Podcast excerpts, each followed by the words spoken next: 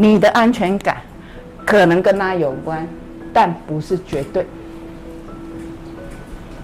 可是安全感是人类很大的议题，所以鸡蛋不要放在一个篮子哈，妹妹，这个比较有希望哈。安全感来自很多方面，这个就是所谓鸡蛋不要只放在一个篮子，钱在人间是必要，没有错，对吧？可是如果像我真的认识很久的观察的对象。他所有安全感全他妈的放在钱，一的戏啊！我观察够多年，几十年，我发现明明钱一直增加，数字一直，可是安全感却一直下来。为什么？因为还有一个安全感来自你比较可以操纵的你的肉身，你对你身体的信心。所以很多老年人口袋很多钱，可是更没有安全感。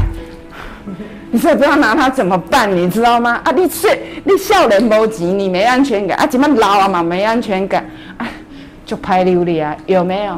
还有，所以我们现在讲，不是在否定他哦，各位各位同学，来，最基本的哈，妹妹，以后工作以后，不管你老爸老母有没有钱，你自己能赚钱，有赚钱的能力，这除了能力很重要，因为赚钱我刚刚讲了，培养你。不跟钱不一定直接相关的能力，认识自己这很重要。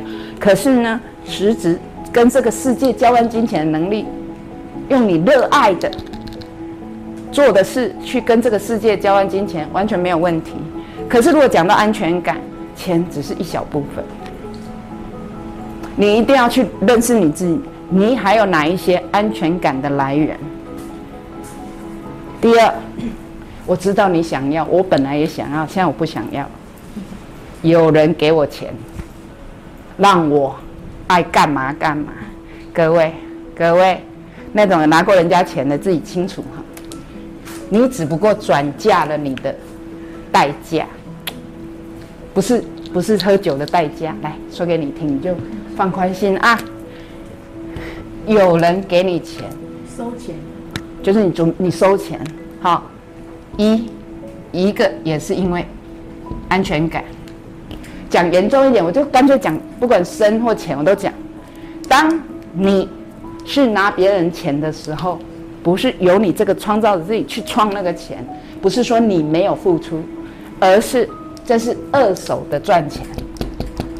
李气伟，你就要付代价。所以各位，你们一定很清楚，不管是我们小时候。还是成年后拿老公拿男友或者好倒过来，女的拿男的拿女，你要不是不是不一定，就是 A 跟 B，A B 拿 A 拿 B 的钱才能生活，A 不是你以为的这么私合，我敢跟你们讲，百分百都有代价。那他为什么还要一直？很多的原因，如果表浅的啊，因为他不想面对。赚钱这件辛苦的事，这是很多台湾女人的毛病。她不想面对赚钱这件相对哈，如果因为还有这个信念在，这件辛苦的事拿人家比较快。可是大部分人，外面的人跟他自己不会去看的是，伸手拿钱背后的代价。那个代价是什么？也许不要跟我辩论哈，有各种案例，伸手拿钱，你的安全感就在别人身上，就这样。我我讲细节细，我可以不给你吧？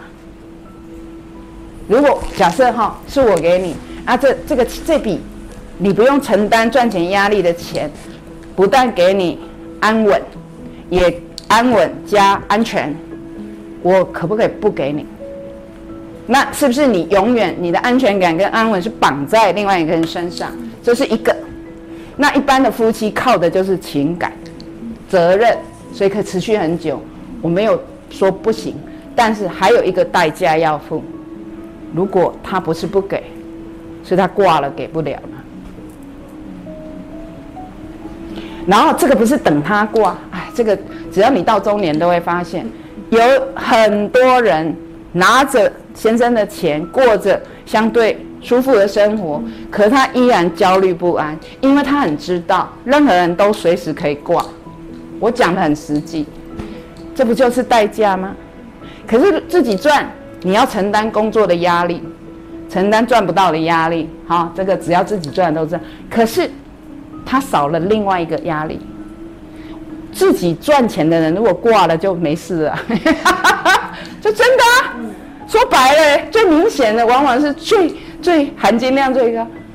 你不会担心你挂了，除非你担心的不是你，是担心孩子还没长大，你养的人还要被你养。如果纯粹以自己哈，我们现在是以自己，比方我是拿你钱的人，即便我现在过得很好，我心里难免随时都会知道，万一你挂，我怎么办？这是很多被养者的问题，可是不会有一个像我现在的状态，是我挂了怎么办？我挂了就挂了，太好了，不用赚，懂吗？耶！但是大部分的当妈的或什么当然想，或有家人当然想，是我挂了，那靠我养的人怎么办？但我们现在不讨论那么远，我们又不是亲子课，我们只讲以个体来讲，我的安全感、我的安稳是放在我身上的时候。有利有好有坏，这个好坏是依据你的主观啊，我不用承担出去还要跟人家干嘛干嘛，然后每个月就有生活费，对，但你要记得哈，你也要为这个付代价。其中一个最明显的代价就是那个给你安稳的人挂了，你的安稳就没了，就这样，OK？所以凡事都有代价，好的坏的都有，这是一个。那钱。不是个东西，很多是安全感，不是吗？